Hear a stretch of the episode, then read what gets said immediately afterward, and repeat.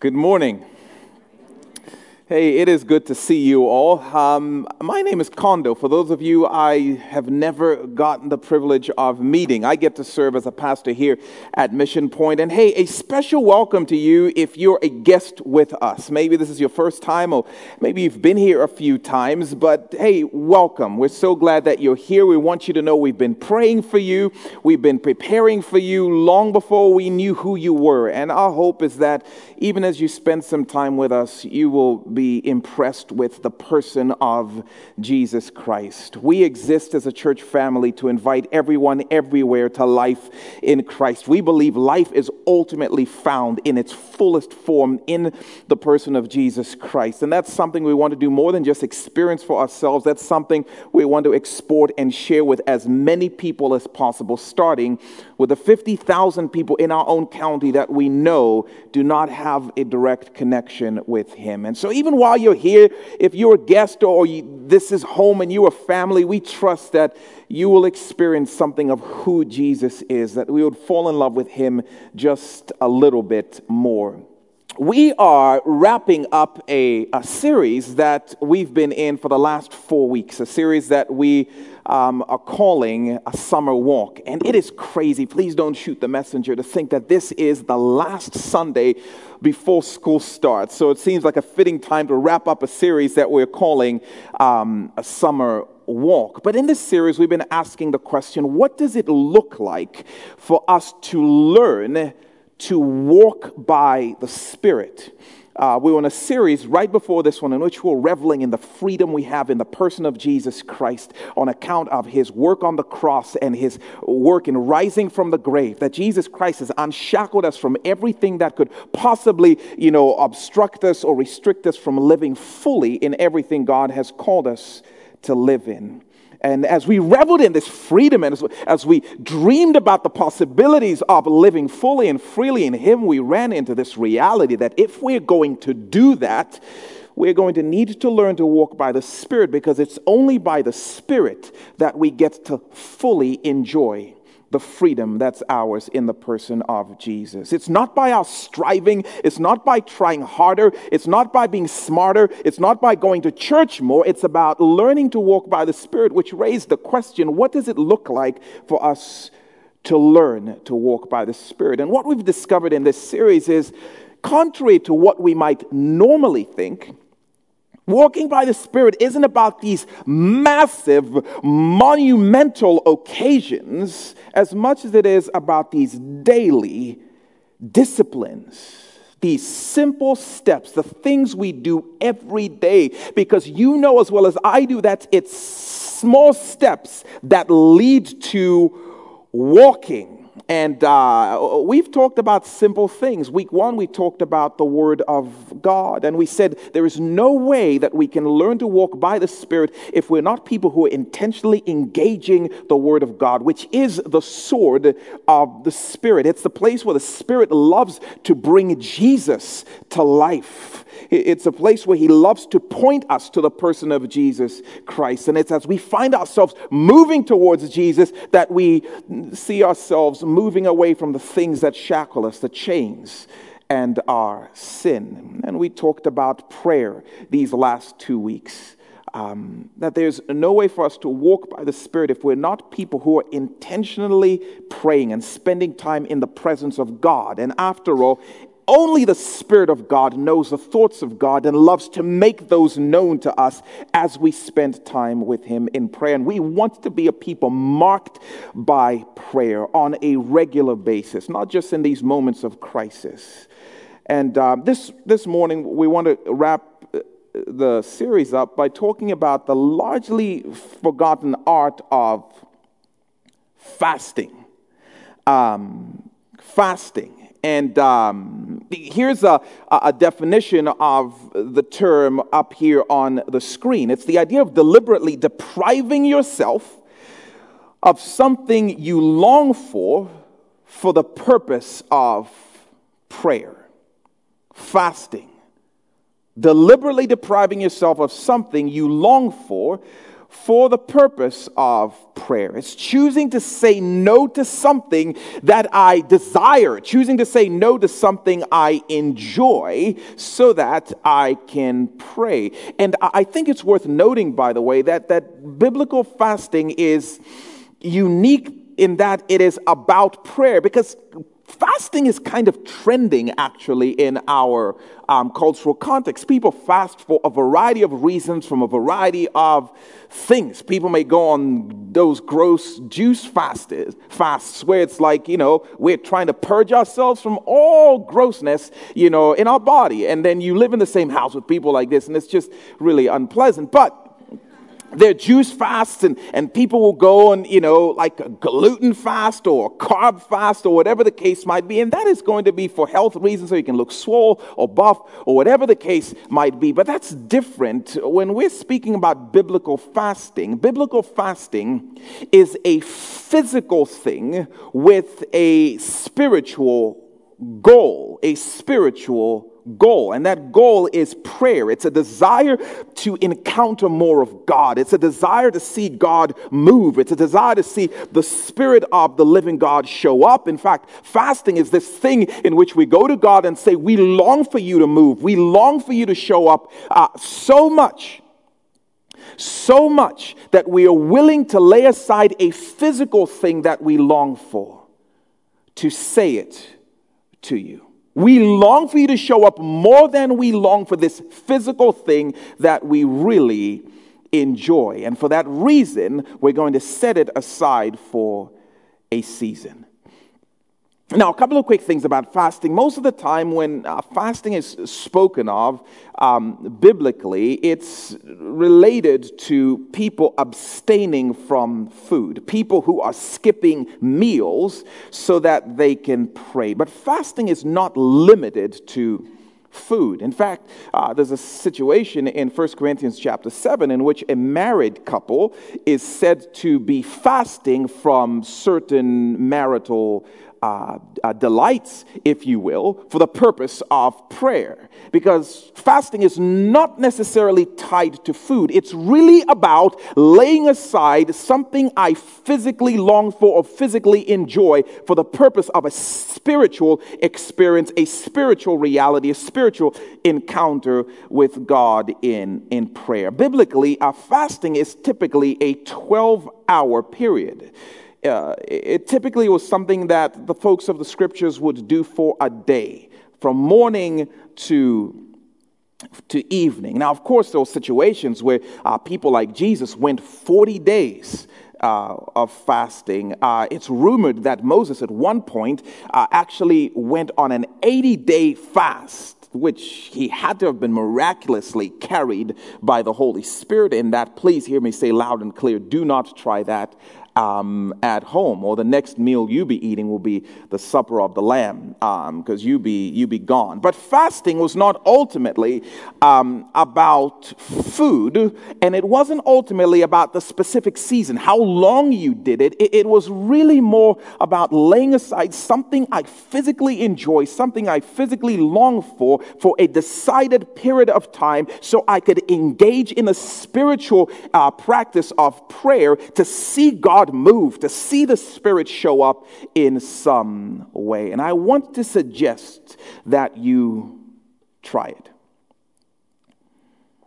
Um, I mean, if you have any desire to experience the spiritual reality called walking by the Spirit, I want to suggest that you try it. There seems to be a power in the practice of fasting um, I think about the words of Jesus, which we'll put up here on the screen Matthew chapter 6, verse 17.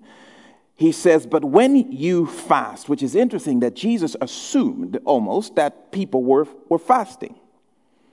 When you fast, put oil on your head or gel or, or mousse. I don't know what you, you folks do, but whatever. And wash your face, which is really nice. Um, by the way, the reason Jesus is talking about this is because people were fasting and they wanted everybody to know. And so they would have like dust on their head and they'll be unkempt so that people would ask them, Whoa, what are you doing? I'm fasting, you know. And Jesus said, Don't do that. Don't fast like that. But he says, um, Verse 18, so that it will not be obvious to others that you're fasting, but only to your Father who is unseen. And, he says, your Father who sees what is done in secret will reward you. There seems to be something about fasting that invites a spiritual response, that invites a reward of some sort from God. Uh, the early church bought into this, and it was part of their, their practice. Um, an example is found in Acts chapter 13, verse 2. Um, and here it says that while they were worshiping the Lord, and fasting, guess who showed up? The Holy Spirit showed up and said, Set apart from me Barnabas and Saul for the work to which I have called them. So after they had fasted and prayed, they placed their hands on them and sent them off. Something about fasting seemed to have cleared the runway for the Spirit of God to show up and speak into those spaces. Jesus seems to be saying, and, and when you fast, listen, don't put on a show for everybody. Believe me when I tell you, your fasting is putting on a show for heaven, and God will reward you in some way. And I'm just saying, if we have a desire to fall into this spiritual thing, particularly the Spirit Himself, and walk with Him and learn what it means to keep in step with Him, I suggest trying the discipline of fasting. I believe there's power in fasting. And I believe there's power in fasting uniquely in our cultural context. I think there's something powerful about this practice for us, where we live and when we live. And I want to just take some time to show you why um, I say that. If you have a copy of the scriptures, we're going to be looking at a story in Genesis chapter 25, first book of the Bible, the 25th chapter. Genesis chapter 1, verse 25.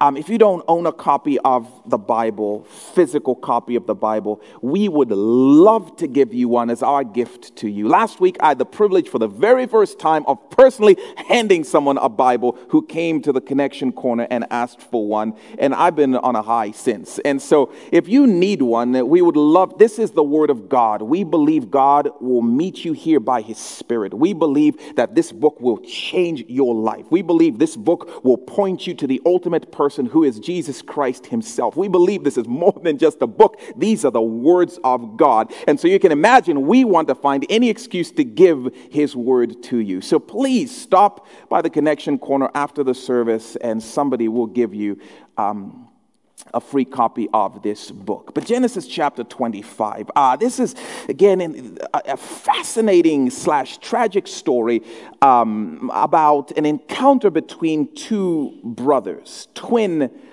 brothers. Um, as the story goes, um, Jacob, who was the younger of the twins, uh, was a mama's boy. Loved home economics, um, very domestic, very creative, you know, enjoyed, you know, his Food Network and his HGTV uh, dreams. Very artsy, very crafty, very homebody. That was Jacob, the younger of the twins. And on the other spectrum is Esau. Um, he's daddy's boy, very rugged, outdoor network, you know, UFC, Bear Grylls, you know, burping, hunting, beard and flannel. Uh, that is Esau, the older of the brothers. Needless to say, uh, they didn't get along. A bit of rivalry between them. A, your mama's boy, um, you know, oh, your daddy's boy, you know, oh, you love to stay home or you love to go and kill innocent animals. And they had this thing between them pretty much from the moment they were born. Anyway, this encounter um, happens one day when they're doing what they do. Um, Esau has gone out to go and wound and kill animals, you know, out there, and Jacob has stayed home and he is cooking. Um, Jacob apparently has a much more successful day than Esau has. He has whipped up like like world class soup, one of his best, apparently. Um, Esau, not so successful. Esau comes back. The only thing he's managed to wound is his ego. And you get the sense that he shows up and he is super tired, super frustrated, and just extremely hungry. And the first thing that greets him when he gets home is the smell of the most delectable soup ever. And we join the story in verse 30. And here's what it says He, Esau, said to Jacob, Quick, let me have some of that red stew. I'm famished. Which is also why he's called Edom, which is red. He not only had red hair, but he asked for red soup, you know, and on and on it goes. Jacob replied, First, Sell me your birthright. That is a great move. And again, I read this story and I cannot help but wonder if Jacob wasn't planning and premeditating this. This sounds a little bit too premeditated for such a quick response. He knew his brother was prone to come home hungry and he laid the perfect trap. I'll make you a deal. My soup for your birthright. That's a shady, shady request, by the way. Can I borrow your jacket? Sure, if you promise me your first house will be mine. That's just a steep deal. Do you even have a conscience? Um, the birthright was pretty significant. The birthright um, went to the firstborn son, and it included a chunk of the family inheritance. Esau stood um, to inherit two thirds of his father's stuff after his father died. Jacob stood to inherit one third. And Jacob is saying, Give me the two thirds, and uh, I'll give you, you know, the one third and some soup. Um, the birthright was also about family authority. Esau was in a position where, after his father was gone, he would carry the family's authority. He would be able to speak for the family, he would be able to, to make decisions for the family. The authority of the family was on him. And most importantly, was the family line, the family name. As the firstborn, Esau would be the person through whom the family line would continue. He would be the person who carried down the family name to the next generations. Anytime a genealogy showed up, it would be Esau's name in it. And Jacob is saying, I want all of that for the price of some lentil soup. soup. He says, Yeah, listen, two thirds, I want that. Family authority, give me that. I want to be able to tell your kids what to do forever. And I want the family name. But Esau's birthright uh, was much more significant than that. And some of you will, will know uh, about the history of this family because a couple of generations before that, God showed up and talked to Esau's grandfather, a man by the name of Abraham. And he said to Abraham, Listen, I promise you. I swear an oath to you that yours, Abraham, is not just going to be a family, yours is going to be a great nation as numerous as the stars in the sky or the sand on the beaches. Yours is going to be a great nation. There is a great nation in your blood. But more than that, God said, and through your nation, by the way, I'm going to bring forward a seed. I'm going to bring forward a Messiah. I'm going to bring forward a rescuer. I'm going to bring forward a rescuer. And as many of us know, that was the promise about Jesus, the Son of the living God. God said, through your people, Jesus is going to come into this world. Esau's birthright wasn't just a physical thing, his was a spiritual birthright. This kid literally had the blood of God coursing through his veins. Just saying that is a steep price to pay for some soup. And only a fool would take that deal. Again, I'd expect Esau would slap Jacob with his home cooking magazine, you know, and then just walk off. Like, don't be ridiculous. But alas, verse 32.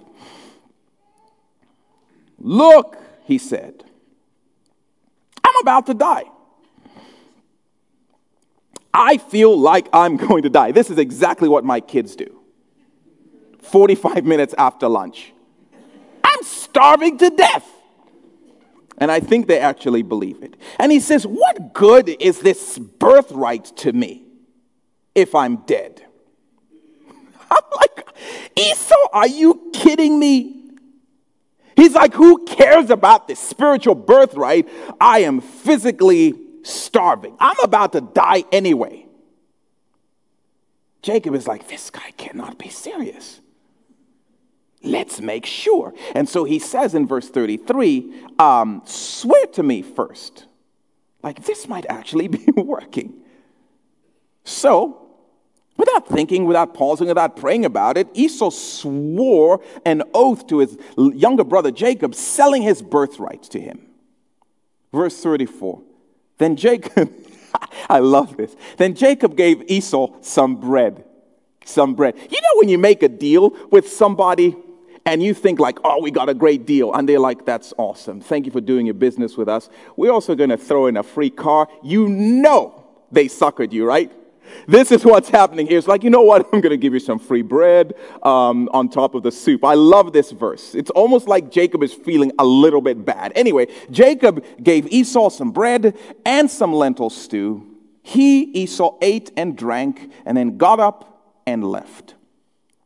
So Esau despised his birthright. That's why, by the way, you never hear Abraham, Isaac, and Esau because of this moment right here. That's why Esau's name is not in the genealogy of Jesus, it's Jacob's name.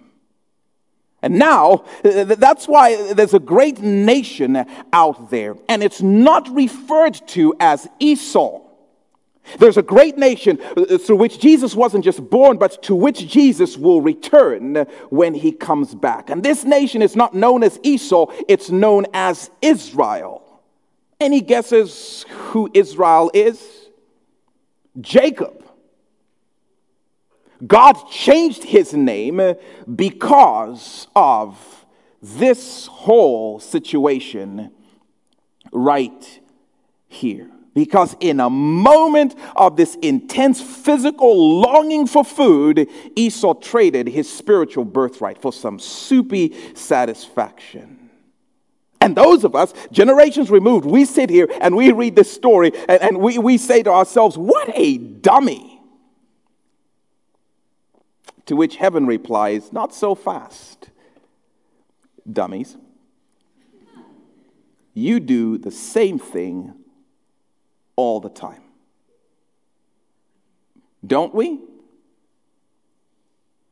I mean, don't we often trade our spiritual birthrights for some soupy satisfaction, if we're honest? For a physical longing? Because last time I checked, if you're a follower of Jesus, then you are blessed in the heavenly realms with every spiritual blessing. Not two thirds, not one third. You've been blessed with every spiritual blessing. Your inheritance is everything that belongs to Jesus. That's, that's the last I checked in the book of Ephesians and chapter 1. And when you step into this world, you carry and you get to speak for your father. You get to speak with the authority of the family name. And speaking of that name, it is it amazing that if you're a follower of Jesus Christ and you actually get to play a part in carrying it down, your name is in the genealogy of the family of God. Because Alice Simfukwe shared the gospel with Kondo Simfukwe, and then Kondo shared the gospel with somebody in somebody else's family, and they shared the gospel with somebody else, and his family line became a great nation. And we get to be a part of that whole process. And oh, by the way, the blood of the Son of God is coursing through your veins. You are the child of the Father who created this world. You are a brother, as it were, or a sister, as it were, to Jesus Christ Himself. And then we feel lonely. We feel hungry, famished for acceptance or connection. And then we smell the aroma of a quick hookup or a meaningless dating relationship or a flirtatious texting uh, conversation. And we say, What good is God's acceptance to me right now? I'm starving for some acceptance. I'm starving for the feeling of connection. And we gladly despise our spiritual realities and we set them aside in favor of some physical thing that w- will satisfy us really quickly and right now. I mean, if we're honest,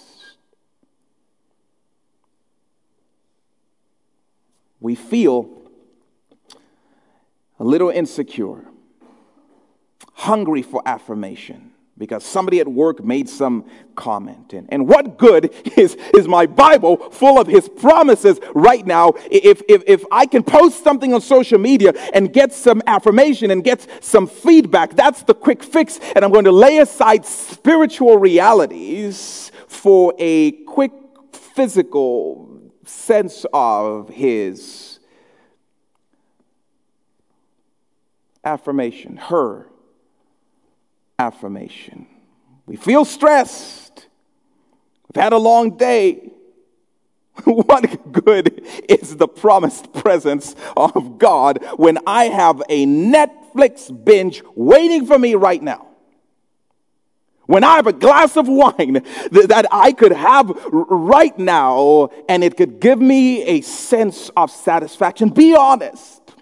And you know what's interesting? You read the story, and at the end of this after Esau eats, he despises his birthright. And there's this sense where Esau just eventually regrets, like, that was not a great decision. He eventually hated his brother, tried, went for him when it was all said and done. But that's us. I, I, feel angry. And what good is God's vengeance? What, what good is God's justice when I can lash out and let somebody have it right now? I can experience this sense of relief. We Esau all the time. We feel our hunger and we feel our longing and we run to the physical and we run to the familiar in favor of the spiritual and in favor of the eternal. It's what Paul means when he says in Philippians chapter 3, verse 19, that their destiny is destruction, their God is their stomach. Their glory is in their shame. Their God is their stomach. That's the idea of being driven by and being driven to our physical appetites until that's where we worship. That's what matters most. What good is God when I can get a physical fix right away? Now, here's what's interesting. I've got to say this um, really clearly. There, there is nothing wrong with soup. If you read this story, lentil soup is not a sin. There's nothing wrong with soup until I long for it more than his promises. Until it matters more than his promises. There's nothing wrong with physical longings. There's nothing wrong with enjoying physical things until I run to them more than I do to his presence. Nothing wrong with Netflix depending on what you're watching. Except when that becomes the thing I run to first, and I gladly trade his promises for that. Before I even think about who he is and what he says, that becomes my instinctive go to. And I start to say, What good is God or his presence or his promises or his spirit if I can just veg out and detach from the world. That's one of the reasons, church, I believe the, practice of fasting is uniquely powerful in our day and time. A day and time in which we have more physical pleasure and more accessible distractions than we've had in any time before this.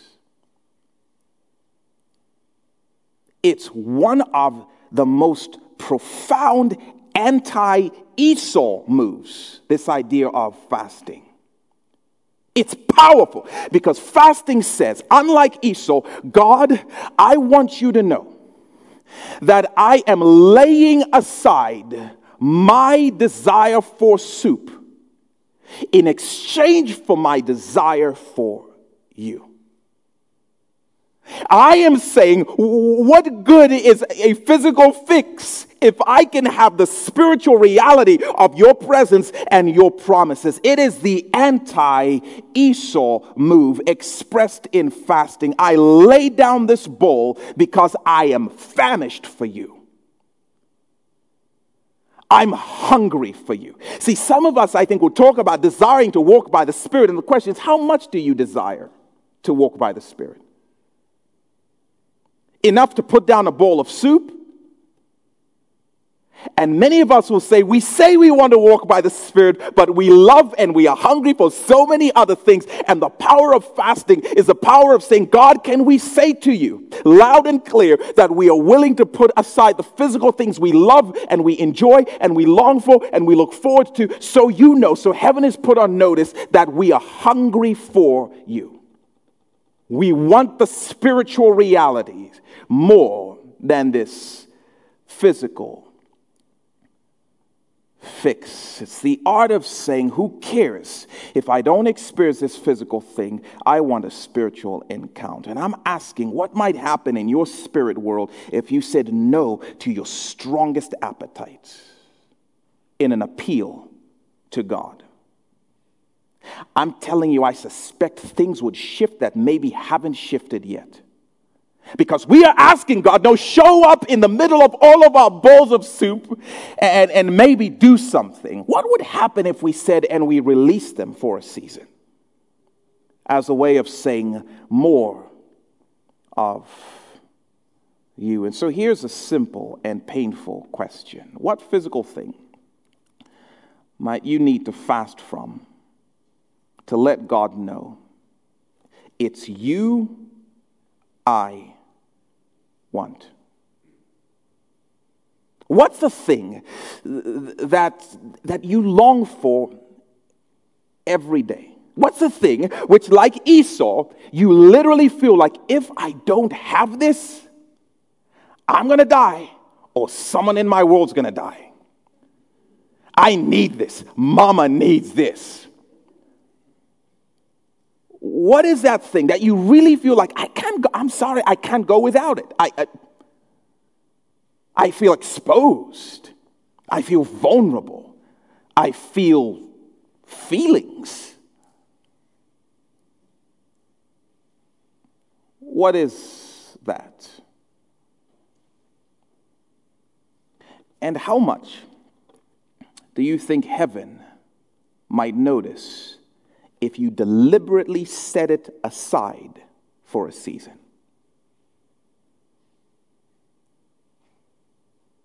Because it's you we want.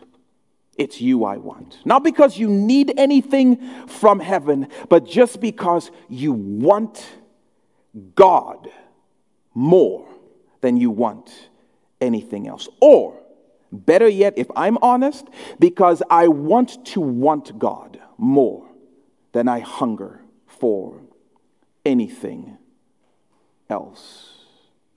For some of us, it's, it's food, it's actual food. Food is our go to. Our days are built around the next time we get to eat. We look forward to eating more than anything else. If we feel like we've done pretty well, then we'll reward ourselves with food. If we're having a hard time, we're hurting, we'll comfort ourselves with food. When it's time to celebrate, food. When it's time to meet a friend, to talk, food. In fact, some of us, some of us would not meet with certain people if it wasn't around food. Hey, you want to get together for lunch? No, but I can get together later. Nah, I don't like you that much. Like if we're not eating, no, that's weird. How are we supposed to talk if we're not eating or doing coffee? It's food. You worked out, you're proud of yourself, food. Which is the most ironic one of all, if you ask me. For some of us, it, it is. It's, it's what we take in, it's wine. I cannot envision a night without that glass of wine. I can't envision, you know, that meal without the beer. You live for it. You can't relax without it. You can't sleep without it. And maybe for some of us, it's something as simple as coffee. We joke about it, right? But you rush to bed so you can wake up in the morning and have your coffee. it's 7 p.m. I'm going to sleep. Why? So morning comes quicker. Just say, what might it look like for you to take a day, maybe a day this week, in which you say, you know what? I'm going to lay that thing aside for a 12 hour period so that I can let the hunger pains drive me to God, where I say, Would you make my hunger for you pain? Would you become what I hunger for? We don't long for the Lord, and part of it is because we don't let ourselves long for anything. The minute I feel any ache of hunger, I satisfy. What happens if we make room for our ache to drive us to the bread of life, for our ache to drive us to the one in whom is fullness of life? What happens if we just take a window of time to say to Him, It's you I want more than anything. I wonder if we don't experience satisfaction in Him because we, we consume so often. And our ache never does what I believe it's ultimately designed to do. We've tried and failed as parents, even when we sit down for dinners, to, to pray, Father, thank you so much for providing food for us. Please help this to be a reminder to us that you are the one who ultimately satisfies. Food is just a physical reminder of something much more significant. For some of us, it's, it's, it's not food, it's noise. Because, you know, we would have no problem leaving food for 12 hours. But you cannot drive in your car for 12 seconds without turning on the music. You can't do it. You are like me. We are scared of silence. It freaks us out. I'm going to start hearing my own thoughts. I'm going to start to hear my own insecurities, the things I'm afraid of, the things that I've shoved down, the things I don't want to have to face. So, no thanks. 93.3. Save me, Kenny Chesney. Said no one ever. Hi. I'm sorry. I don't mean to judge your sinful music choices. I'm just saying. I joke, kind of. Um, but for some of us, it is noise. We have literally surrounded our world with noise. You cannot remember the last time you're in your room or you're at home and the TV wasn't on at some point in the evening. Like we are addicted to noise. And I wonder if for some of us, it wouldn't be an invitation to maybe take a day this week where you fast from the radio in your car. And some of you are hyperventilating, thinking about it. I tried this yesterday. It was rough. I didn't realize how impulsively my hand goes to the radio. And the only reason it's off is because my wife called me at some point. And so I turned it down a little bit. And for some of us, I wonder if, like, okay, I'm going to pick a day, no TV. I'm going to pick a day this week where I, I, one night, I take my phone and I put it in a drawer. And I do not touch it again until the morning. And every time I start to feel that ache and I start to feel that restlessness because of FOMO, of course, the world is going by and I don't know what's happening, that that would be something that drives me to my father and say, please bring me to a place where I cannot put you away in a drawer for a day without feeling like I'm missing out on you. And I wonder for some of us, it's just to turn off the noise in that way and let it point you to Him. I wonder if many of us don't hear from Him because we don't have space to listen.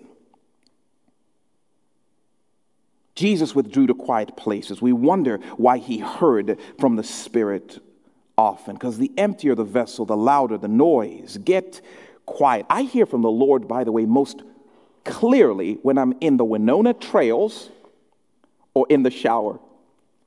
I've wondered why that is. It's because I am disconnected from noise the most in those places. And most of the time, I'm not asking for him to show up, he just does. Hey, been trying to talk to you. So here's the thing. My wife knows this. And if I seem super stressed, she's like, go into the trails. I'm like, it's two degrees outside. I don't care. Go into the trails. And don't come back till you heard something. Um, for some of us, it's entertainment. It may be we need to take a day or two days where it's like no Netflix or Hulu or DVR episodes of whatever the case might be. Because you know you can't live without. You can't fall asleep without it. For some of us, it's you know it's video games because listen, I I, I don't know what what to do. I, I disconnect by plugging in or whatever the case might be. I wonder if we don't get excited by him because we fill up with entertainment and, and fascination. This is powerful in our culture. I wonder if for some of us it's relationships. And I wonder if the fast for us is like, I'm going to take a year off of dating. Because I can't remember the last time I went like three weeks without talking to someone. I don't even know who I am if I'm not talking to someone. And Jesus is like, I've wooed you. I've won you. You are caught up in the most beautiful love story. I'm the prince who wants you. I am, no, no, what good are you? Because you can't snuggle. Real? Yes?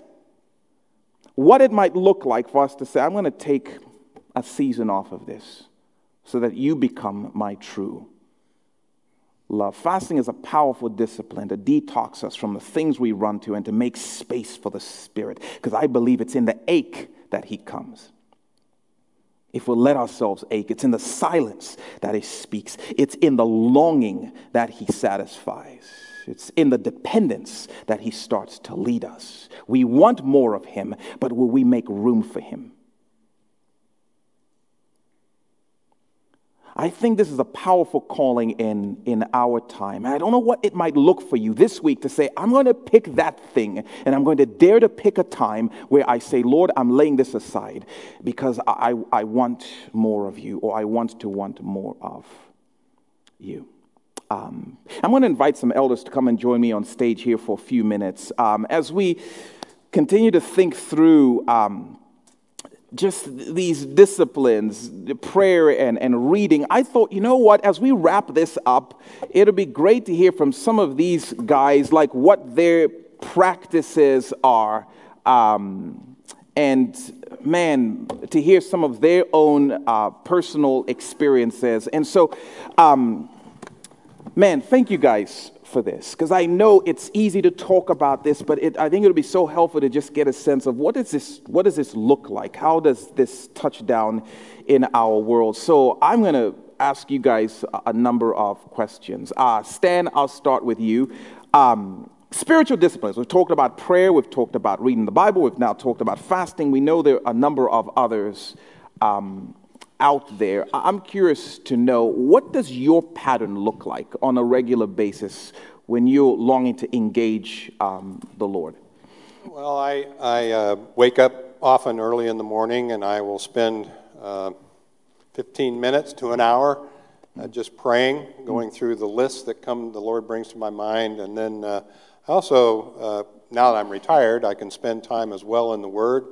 And uh, I've been able to do that. Of course, I can do it multiple times a day because I don't have kids running around and I just have a wife running around. And she and I are always bantering back and forth. Well, what do you think about this verse? Mm. And what does that mean? And, and so that's, that's an incredibly special thing. And I would encourage you who are married to do that, to engage with your wife, your spouse, your husband. Um, and those of you who are single, find that special friend that you can engage with. Mm. Rick. Uh, the mornings are best for me as well. I found between 6:30 and 7 at that time is a good time for me to, to pray and to read. Uh, you shared last week uh, the Echo mm. app, um, and I've, I've, downloaded that and I'm using that. That's a very helpful tool. If you haven't used that and you want to organize your prayer life, that's a really good thing to do. And I'm using that at this point as well. So, but it, it, it's easy to let it go, whether mm. I get involved with a discussion or I'm um, planning my day or mm. getting ready to go do something. It's easier for my mind to slip and not to do the things I need to do. So it's not perfect, uh, but it is something in the, in the morning that works out best for me. Yeah. Uh, for me, it's probably just a little bit different um, because I have three young kids running around. So I have a three year old, a two year old, and my wife and I just had our third uh, baby. Or, yeah, she's a baby. Last I checked. Um, That's awesome. And yes, yes, He's we, an elder, we know, you know. we know how that happens. Uh, we do not fast on that level. Um, but um, no, for me, I'm oh, now responsible word. for the two boys, the three-year-old and the two-year-old. We let mommy sleep in uh, in the mornings, so I take them downstairs and um, uh, get them their breakfast and I usually make oatmeal because that's the only thing that they're not complaining that they're hungry in 15 minutes uh, is oatmeal. So I make their oatmeal and I sit them in the dining room and I implore them with all kinds of bribes and threats to stay in there. And I go into the onto the porch and uh, we'll do my own devotional Bible reading, that type of thing. Uh, then I'll come in and I'll read them uh, the proverb that corresponds to the date. So there are 31 proverbs. So I'll read, you know, like today Proverbs 12 um, to them. It just is, and they're acting a fool the whole time I'm doing that. They're not listening. So don't have any images of my kids are just like, oh, daddy. No, they're not really attentive. But it just is a practice for me to uh, start reading the Bible with them and for them to hear some words of wisdom uh, from Proverbs too. And, and sometimes my oldest son will even come back and repeat some of those words mm. uh, later, which is really neat to me. So, yeah. Um, Gabe, while you're speaking, what for you would be the discipline that you feel like helps you connect um, most with the Lord? I think it's different for different people. Um, which one do you feel you connect most readily through? Yeah, I think I think there are probably a couple. For me, uh, I would definitely say reading. Reading the Bible is, is big for me. It, it does change and it does uh, I see new things as I read through it, and it does feel alive to me. And so to, to be connected to God in that way and to hear His word is very important. But for me, too, uh, which might come as a surprise because I have zero musical inclination at all. Mm. Um, but to, to hear music and to sing even worship songs as we're singing, to, if you're reading the words as you're singing them, to me, mm. it hmm. just feels so deep, even, um, yeah, just, just here uh, but also at home. So every Sunday morning, I turn on uh, some sort of praise music. So anytime I do that throughout the week, my youngest son will always say, Are we going at church today or something? Because uh, he knows that I play music. So that, that's something that helps me for sure. That's awesome. Now, I've been leading a Bible study for the past couple months on the book of James.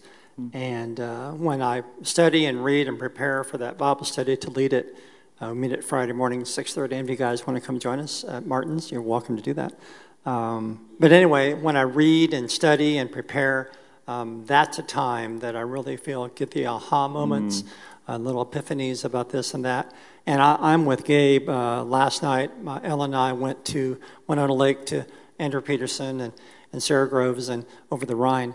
And you guys out there go yesterday? No? Okay. Uh, we enjoyed it. Uh, Andrew Peterson, in particular, I enjoyed him and the depth of his lyrics um, and the, the heart, the transparency that he mm. showed. Um, that really spoke to me, and I uh, was in tears. And mm. as he was singing and, and we were worshiping together, I was really, a, uh, that's a time when the Spirit really does speak to me. It touches me in a place, music does, um, that other things don't. Man. Stan, I'm going to ask uh, one more question. And as we talk about these disciplines and how they cultivate this relationship, and in the context of this relationship that we find ourselves walking with the Spirit and His speaking and, and His leading, can you think for you of man, an experience where you'd say, yeah, the Spirit spoke or the Spirit led, and what might have been um, happening in that in that time? Yeah, actually, uh, this past week, uh, I was uh, in a conversation with a friend and looking for an answer, and I was very troubled in spirit, and um, so I fasted for both minutes, and then I went to a room by myself. I actually uh, had a window, and I closed uh, the window or closed the curtain, sat in the dark, and just cried out to God, Lord, I, I, I need an answer for this, Lord. Please, please answer me. And within about 15 minutes, I had actually two answers for the situation. And so I just, I praise his name for that. That was mm. a recent experience that just happened. Amen. And uh, yeah, so. Man, that's awesome. Rick? And team, by the way, you can come on out while um, Rick is processing this. Or Gabe, either of you guys. Go ahead. Go ahead. Um, the Spirit of God works, as I said, through music. And there are times in my life mm. when I'm down or I need that lift. And when I turn on the radio mm. or turn on mm. uh, Comcast and listen to the Christian contemporary Christian music uh, portion of that, that the Spirit speaks to me. And mm. there are the times as well, but it truly is, as I earlier said a few minutes ago, mm. that it is through music that it touches me on that deeper level.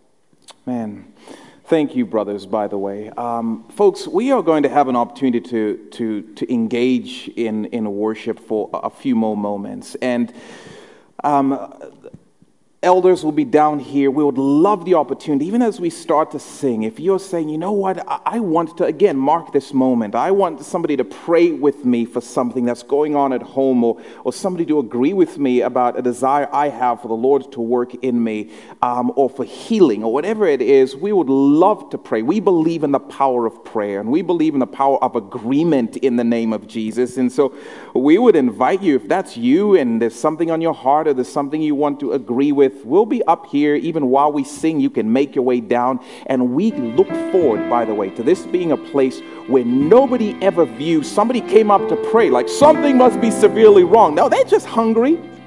They just want a little more of the Lord. They just want Him to move. That's all. We look forward to this being a place where we are people who are figuring out what does it look like to lean in. So even as we sing, you can stand, you can sit, you can kneel. Some of you parents can sneak out and go grab your kids um, and pray as you do that because silence is about to be done for you for a few hours. Um, but as you stay in here and you worship, feel free to come forward, feel free to kneel. But more than that, when we leave this place, let's be intentional in carving out those moments to be with the Lord. And for some of us, to lay aside something and say, It's you I want. And we trust the Spirit will start to move in ways unprecedented as we make room and meet Him in the places he calls us um, to meet Him in. Amen. Hey, why don't we stand together? Feel free to do that. And we'll be down here. If you need to sneak out, feel free to do that. If you want to pray with one of us, uh, some of our small group leaders, particularly ladies, so we can be well represented up here. If you want to make your way up front as well, um, we'll be available to pray.